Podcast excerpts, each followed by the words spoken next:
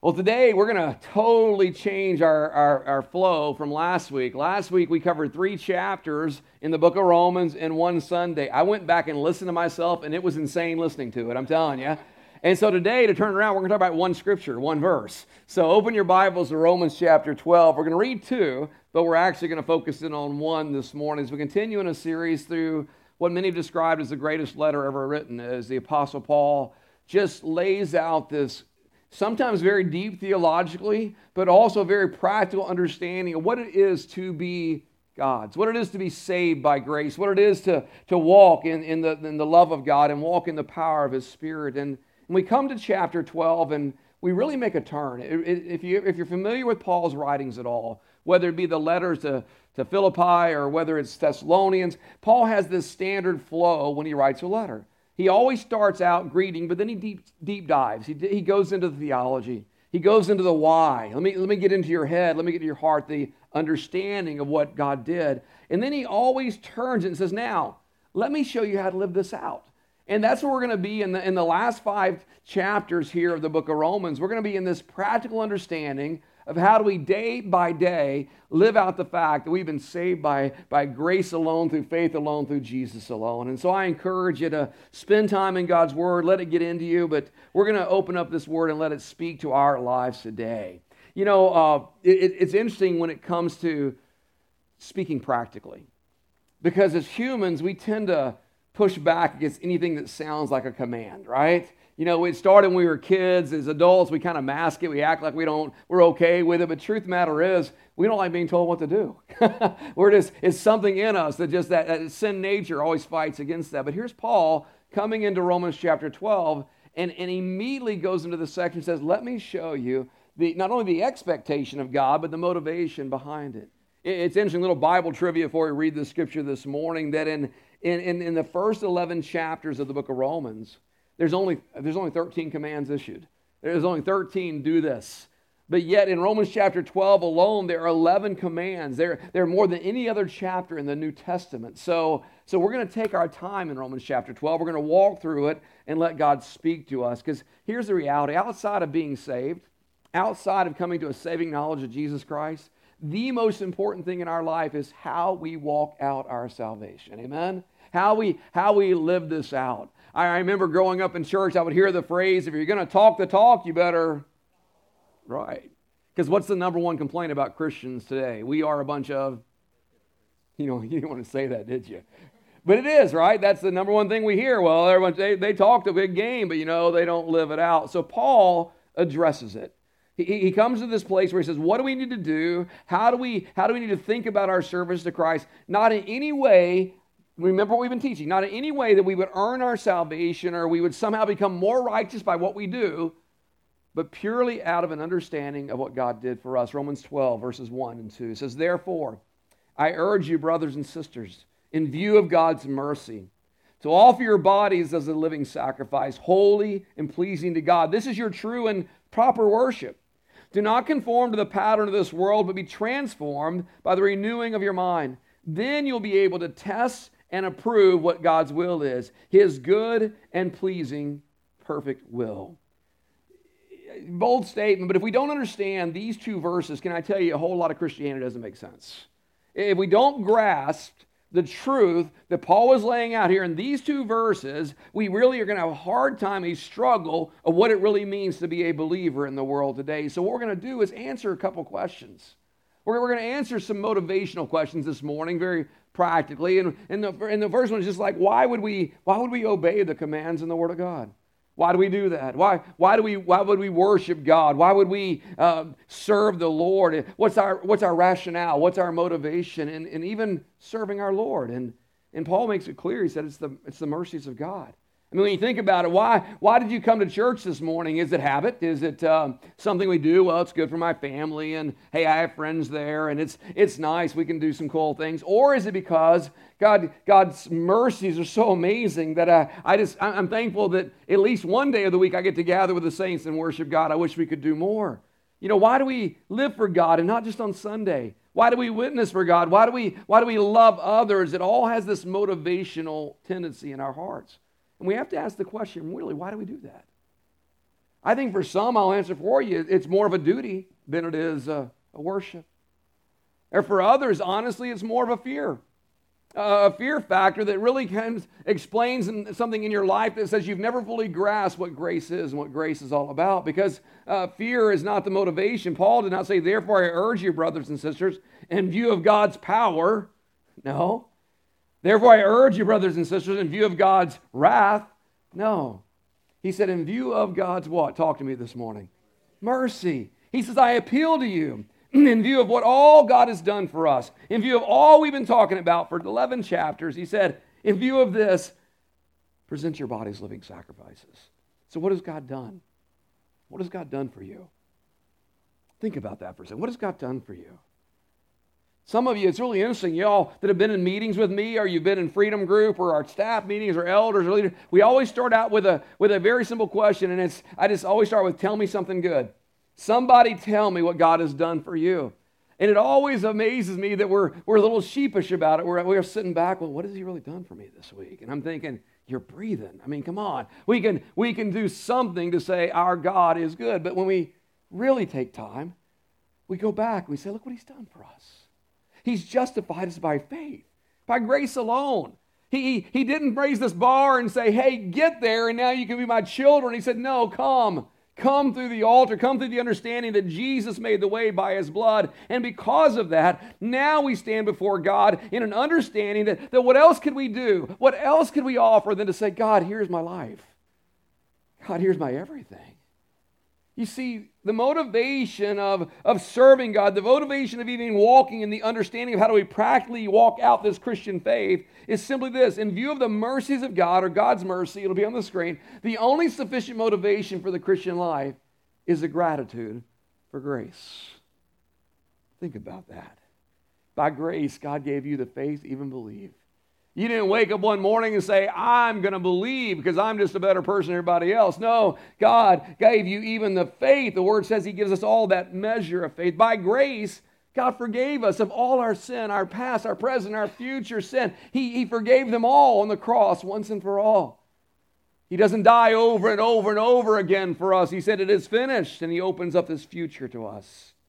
By grace, God assigned the righteousness of Christ into our accounts. Then when he looks down from heaven, he doesn't see our mess. Aren't you glad for that?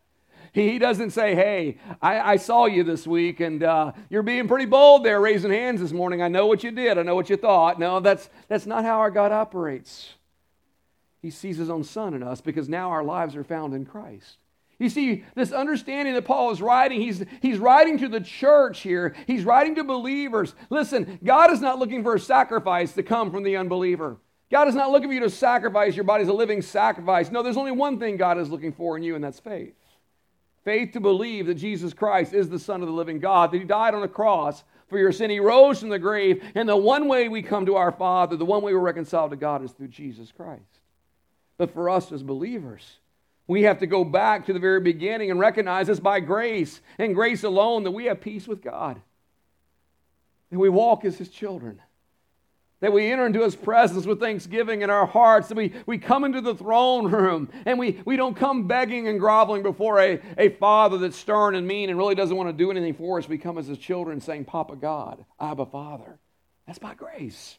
It's by grace we've died to sin and we've been raised to Christ with newness of life. By grace, the Holy Spirit dwells in us. We are, we are not like some elite squad of believers because we got a little something different. No, every one of us that comes to know Jesus Christ as Lord, He puts the Holy Spirit into our lives and we are the temple of the Holy Spirit.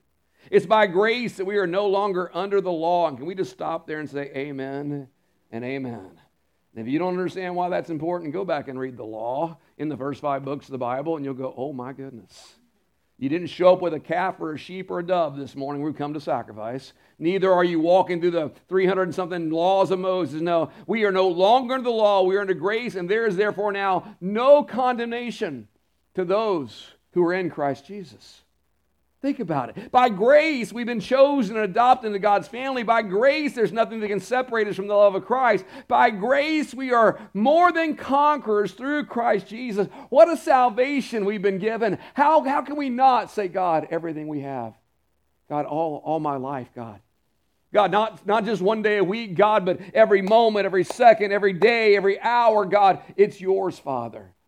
In view of your mercies, I offer myself a living sacrifice. Check, check it out. We read this last week. You probably won't remember it. We were going so fast. But in Romans 11 33, I pulled out the message version. It says, Have you ever come, have you ever come on anything quite like this extravagant generosity of God? This deep, deep wisdom. It's way over our heads. We'll never figure it out. In verse 36, he says, Everything comes from him. Everything happens through him. Everything ends up in him. Always, Lord, always praise. Yes, yes, yes. Amen, amen, amen. Lord, make it so. Do it. You know, it's it, it can sound like hype. It, it can sound like cheerleading. But can I tell you, let us not ever forget that everything we have is from God and is through God and is for God. Let us never forget what he's done for us. Let us never grow old so in our faith that we're like, oh, yeah, I got saved, you know, back at camp. 30, no, it, is amazing that every day I wake up and I take a breath and I say, thank you, God. Every day I, I, step into the world and say, I get to do this, God. You put purpose and meaning in me, God. Every day I get to be able to worship God in my own setting and gather like this because of one motivation and one motivation alone, and that is because of the grace God has showered on our lives. You know, some people mistakenly believe that they serve because they're gifted. Well, I serve because I've got specific gifts, Pastor. That's why I sing. That's why I teach. That's why I, I, I park cars. We, we look at it and I'll say, yes, those, those, are great, those are great things, but they are secondary in understanding the greatness of our God. Can I tell you, you can have all the talent in the world and sing every Christian song and every worship song there is, and there be no, no anointing of the Holy Spirit whatsoever because you've forgotten that it's the grace that God has brought you there. It's not your talent. There's a lot of talented people in the world. But God has more than talent for us, He has His Holy Spirit in us. Can I tell you, you may not be able to sing a note, but if you make an effort, your worship reaches the ears of God, and He says, praise and honor and glory, and, and receives that praise and, and accepts it from you, not because you're talented, but because you're His. It is by grace we've been saved through faith. So, what we look at in this understanding in this opening verse is saying, God, in light of all you've done for me, what, what can I do for you, God? What can I do for you? I knew I grew up in a understanding that, that our obedience, our worship, our service is because the Bible told us to. Eh, that was the easy answer. Why do you do that? Well, the Bible told me to. But can I tell you that that is not going to take you where you need to go. Because there's days that those words are going to feel like they're just on the page and they're not living inside of you. I grew up in an environment in church. I know that many of you did. We've had these conversations where, where a lot of the motivation of, of worship, of service, of obeying God was, was purely a, a motivation of fear. It had nothing to do with the glory of God. It's just I, I didn't trust God. But the basis for expressing Christian faith is really expressing it in love with our bodies.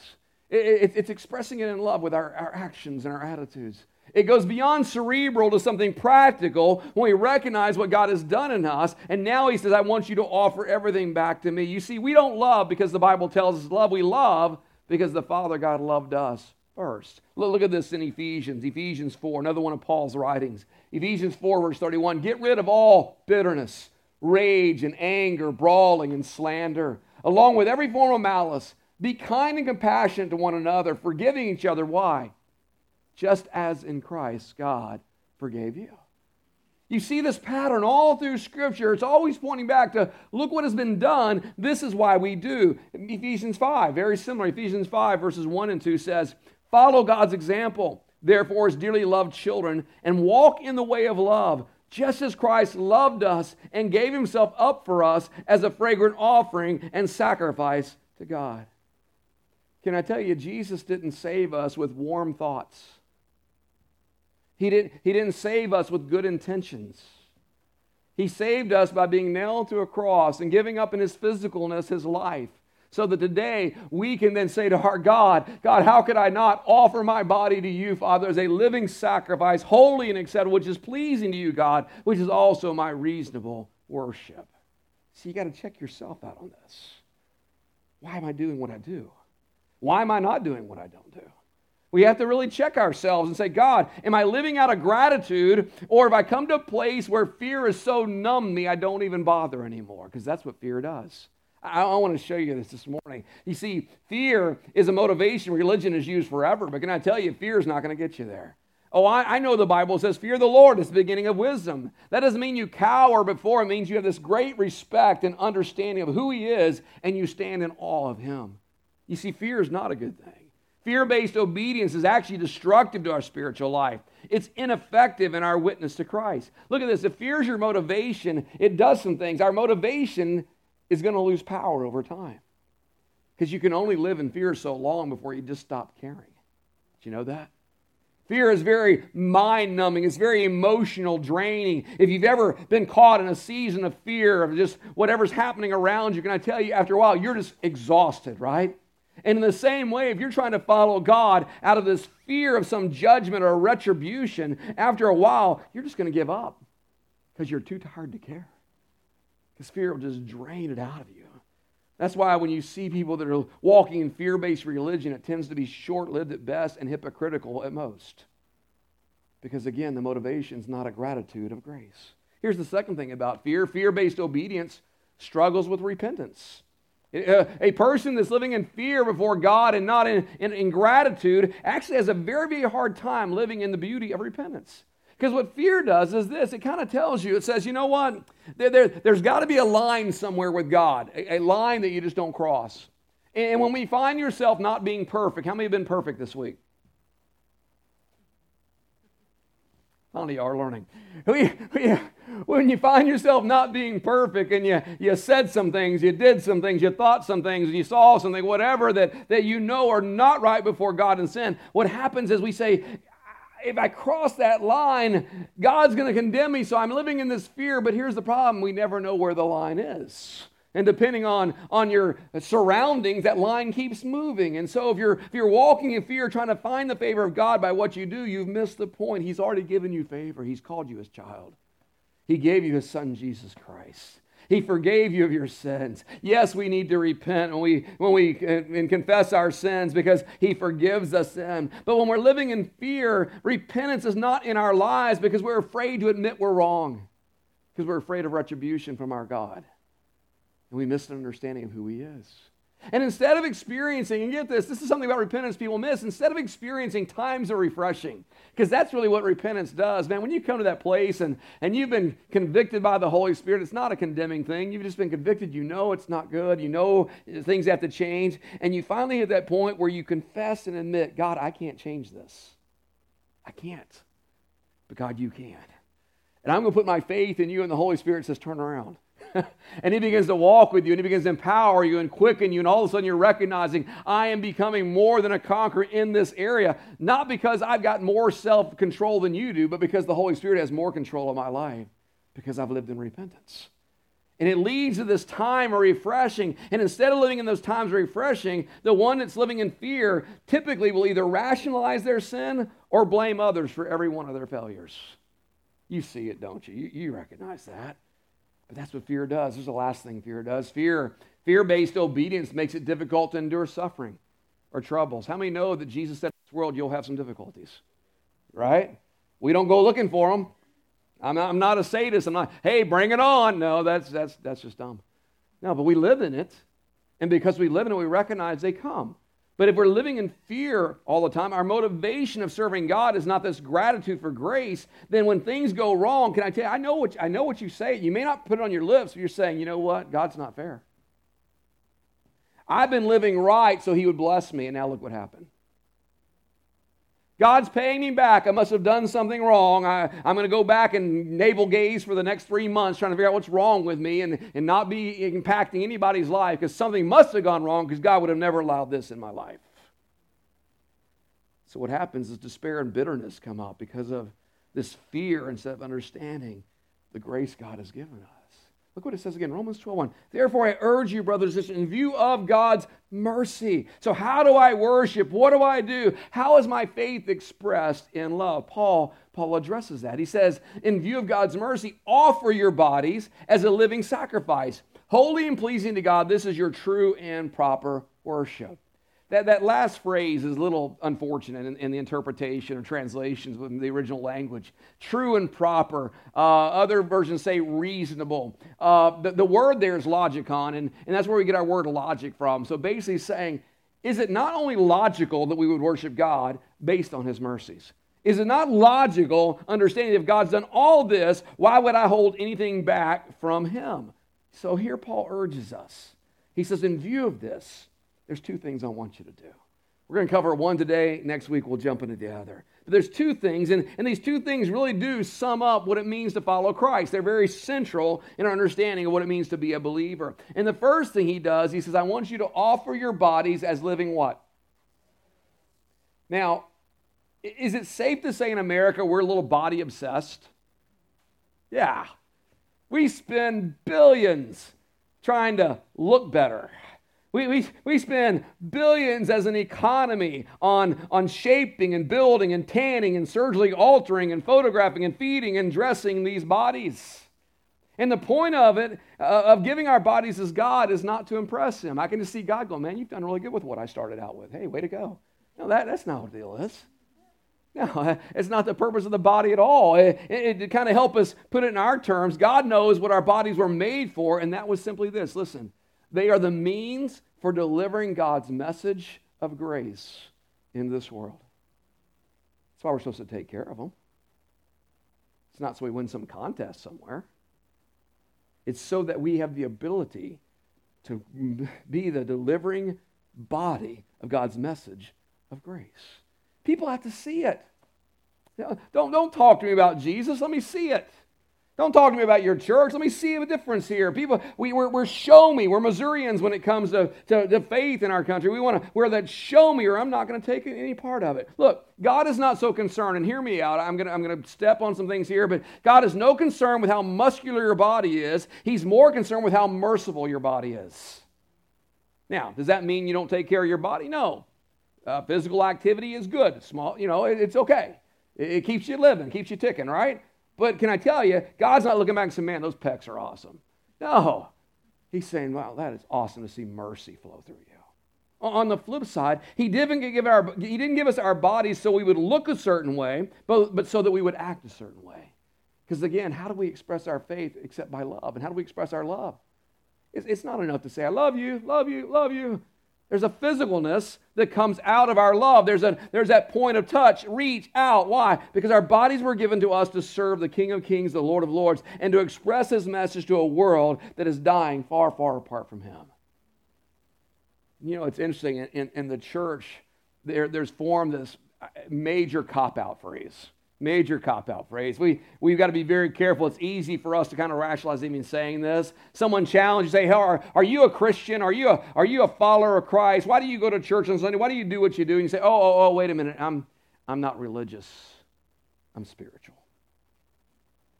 That is the biggest cop out. Because religion or religious just means there is a way of living, there's a way of acting this out, there's a way of walking it out that involves me engaging in it. But when we say, oh, I'm not religious, I'm just spiritual, what we're saying is, oh, I love Jesus in my heart, but you will never know that. Because I'm not going to talk about it. I don't want to offend you. I love Jesus in my heart, and on Sundays I'll tell you he's my everything, but, I, but oh, I'm not going to get into a conversation about God. Because after all, you may judge me.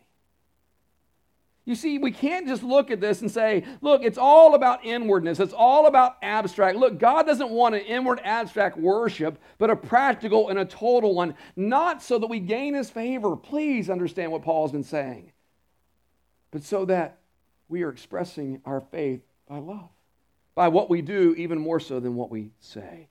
He says to do that, we, we do something that sounds really, really ridiculous offer our bodies as living sacrifices. What does that even mean? Right? That's one of the scriptures you read and you're like, okay, can we have like a, a, an addendum here? Paul, would you please send us down some information on this? That's a little abstract. But yet, to the people in that day, they got it. And I want to be very clear with this because there is a misunderstanding in the church about what it means to offer your bodies as a living sacrifice. For some, they will look at it and say, oh, well, I've already given God my past. But, but that's not what he's saying. That's assumed, right? Because again, this is for believers. Oh, I've already, I've already let go of the way I used to be, and I, now I'm living in this new life. No, what he's saying is, no, there is a daily, moment by moment understanding that we give our life to God not once, but always, over and over and over and over. Someone once said the problem with living sacrifice, they keep trying to crawl off the altar, which is, which is true. We, we kind of go back and forth, and we go, oh, here I am again, God. And what Paul was doing, he was using this terminology that people would understand in, in that day. It was a terminology of the temple, right? It was a metaphor he used that people would understand in that day that worship meant you brought a sacrifice. You didn't show up empty handed. You, you, you followed the rituals. You came to the place and you were bringing an offering toward God that was going to be wholly burnt up, totally, completely. And it was interesting in that day, there was understanding and regulations about that sacrifice that, that really speak to us today. Not that God is saying, okay, go get a goat after service, but what he's saying is, look, in that day, if they were to bring an animal to be sacrificed, it was their best animal. It was the most valuable. It was without blemish or spots. It wasn't diseased. It wasn't sickly. It wasn't, it wasn't the second, third, fourth fifth best. Why? Because that sacrifice was holy unto God. And what it showed them then and what it should show us now is that, that all that we have is at God's disposal. And God is not looking for our leftovers. God is not looking for, I'll give you my, my best after I've done everything else in this earth, God. And someday when I get my career straight and when my family's good, then I'll, I'll, I'll, I'll, I'll engage. Or going so hard out after everything in the world that we have no energy, time, or heart to serve anybody else in the name of Jesus.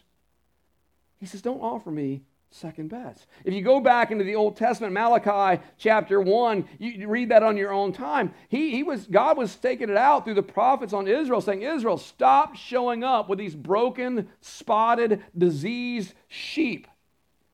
You're going to bring yourself not into, not into this relational understanding, but I'm telling you, you're going to bring judgment at some point on you. Keep doing that. That was his warning back then. Now, remember we talked about that last week. Does God have warnings in the Word of God? Yes. He's not saying, I'm going to yank away your salvation, but he's saying, look, if, if you want to see this life lived out and experience it fully, then do it my way. But if you do it your way, can I tell you, there's some discipline that comes along. Because God wants you to experience all of Him but it comes when we do things His way. You see, to be a living sacrifice, put on the screen here, is to be fully at God's disposal. It means to actively be willing to obey God in anything He says, in any area of life, and to be willing to thank God for anything He sends in any area of life.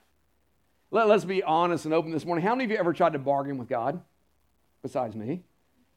God, I will do anything but that. I'll go anywhere but that country. Oh, you know, bargain. I, I, I, was with my oldest son this week. He had his 29th birthday, and I remember he was a kid that never slept. I mean, never slept. It's amazing we have any more kids after that one. But uh, we would we would trade off because I mean we were getting no sleep for months, and so it was like, all right, it's my week, it's your week. How many times I am patting his butt in the middle of the night going, Jesus, I will be a missionary. I will start churches. God, I will do, just would you please help him sleep? And I know that's silly, but can I tell you, we do it on grander things too. Well, God, if you heal my kid, I'll serve you. God, if you bless my finances, I'll actually give you some. Totally wrong. Totally backwards. Why? Because this living sacrifice is saying to God, everything, all I am, it's yours, God, starting with this body. And why did He start with the body? Because He knows He created us. But He also knows that our bodies are also the battleground of sin. You know, we know that. I mean, if, if you don't believe that the body is the battleground of sin, let me help you with a little simple illustration. Can I tell you that the day you die, you will no longer struggle with sin? Why is that? Because you know have no longer this physicalness uh, of existence. You see, we have died to sin. Paul's taught us that in Romans, but sin has not died to us.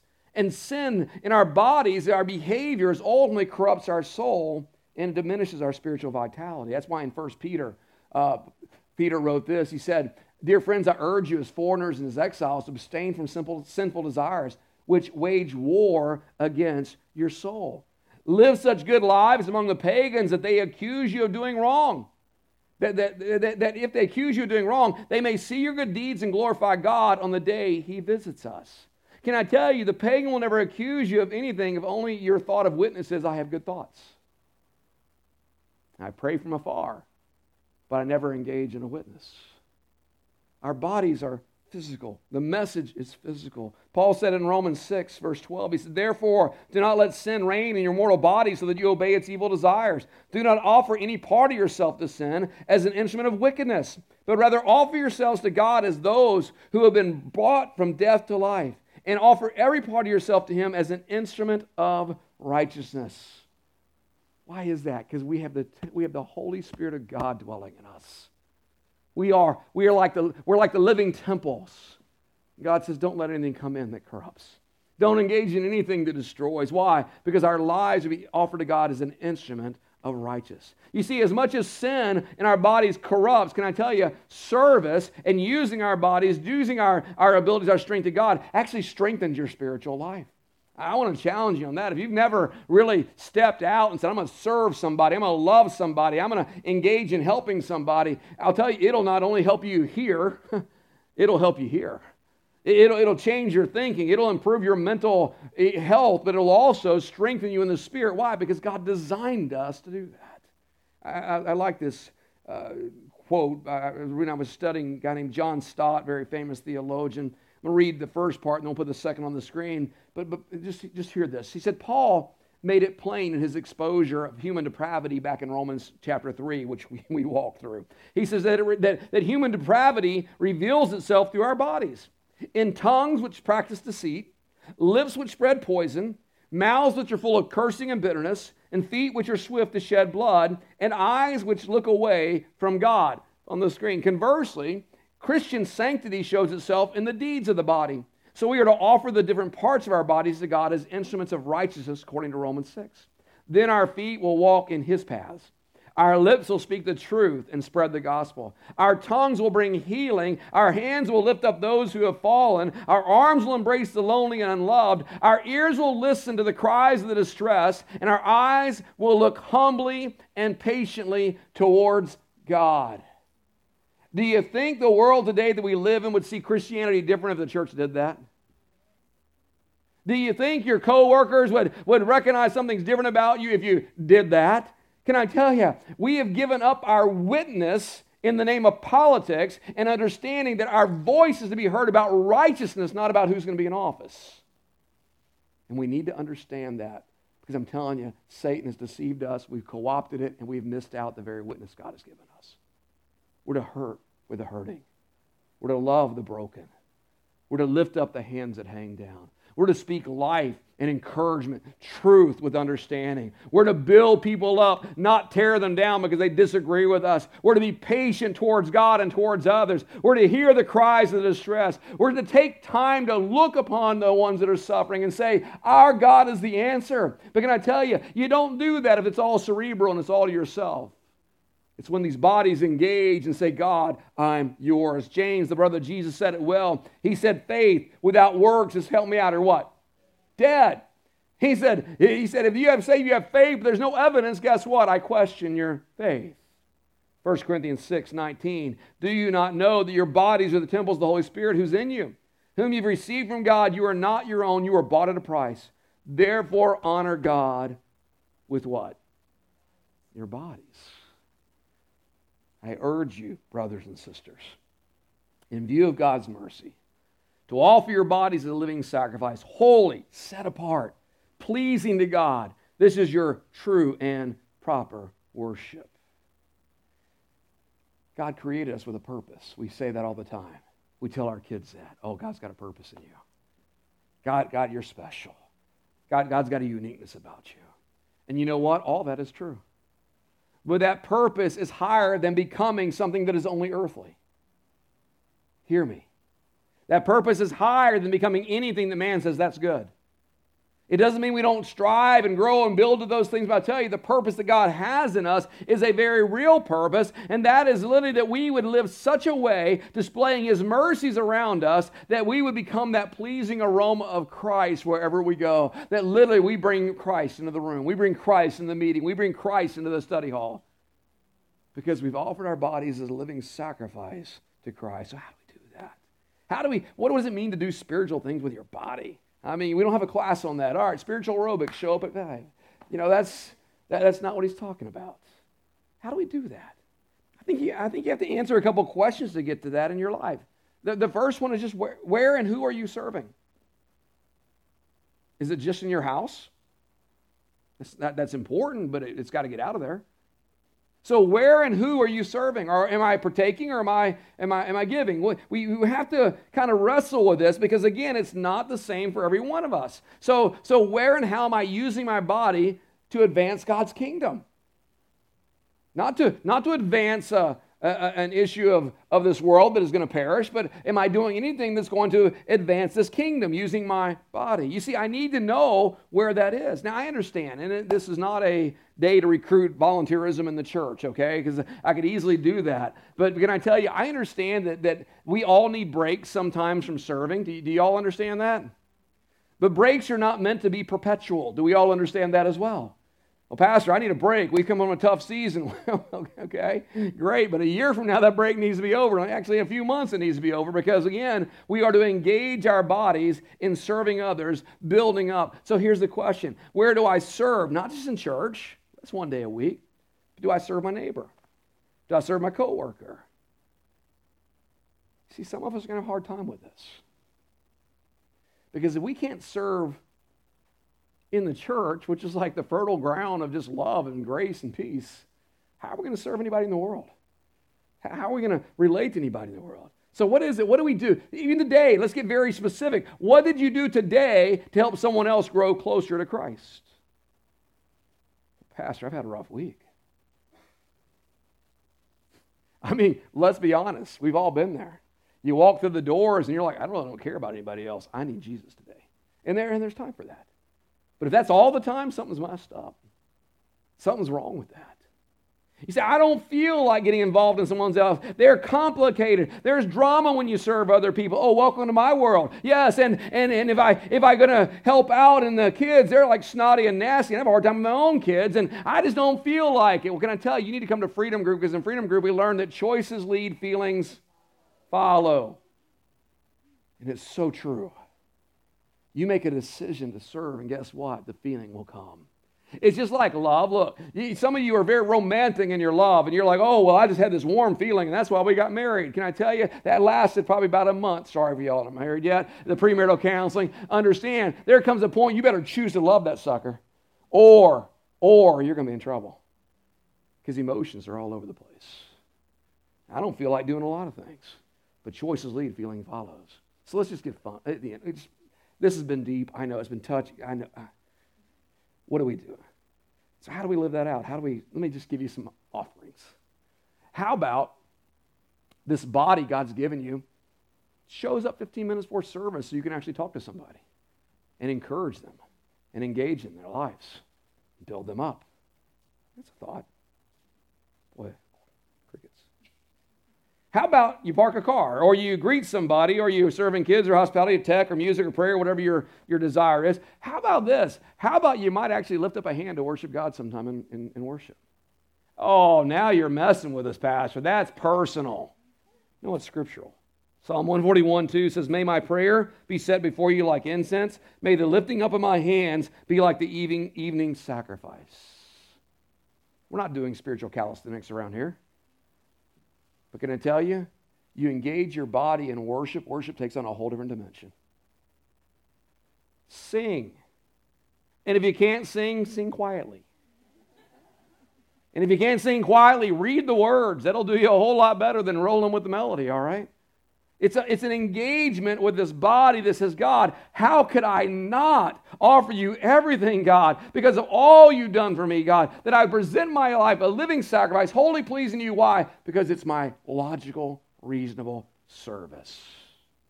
You see, having a good view of God's mercy, it provides us with assurance, it provides us with motivation. We're not proving anything. We're not, we're not comparing ourselves with ourselves. We're not trying to be more spiritual than the other. It gives us that ability to be ourselves and say, God, I'm going to abandon myself to you in worship, in serving other people, God, in loving on people, God, because I want to see your kingdom come, Lord. I want to see it grow, Father. I want to see lives changed. And oh, by the way, God, it's not because I fear or it's a duty. It's because, God, I cannot help it because of all you've done for me. That's Romans 12, verse 1. Next week, we're going to talk about not being conformed to this world, but being transformed by the renewing of our minds.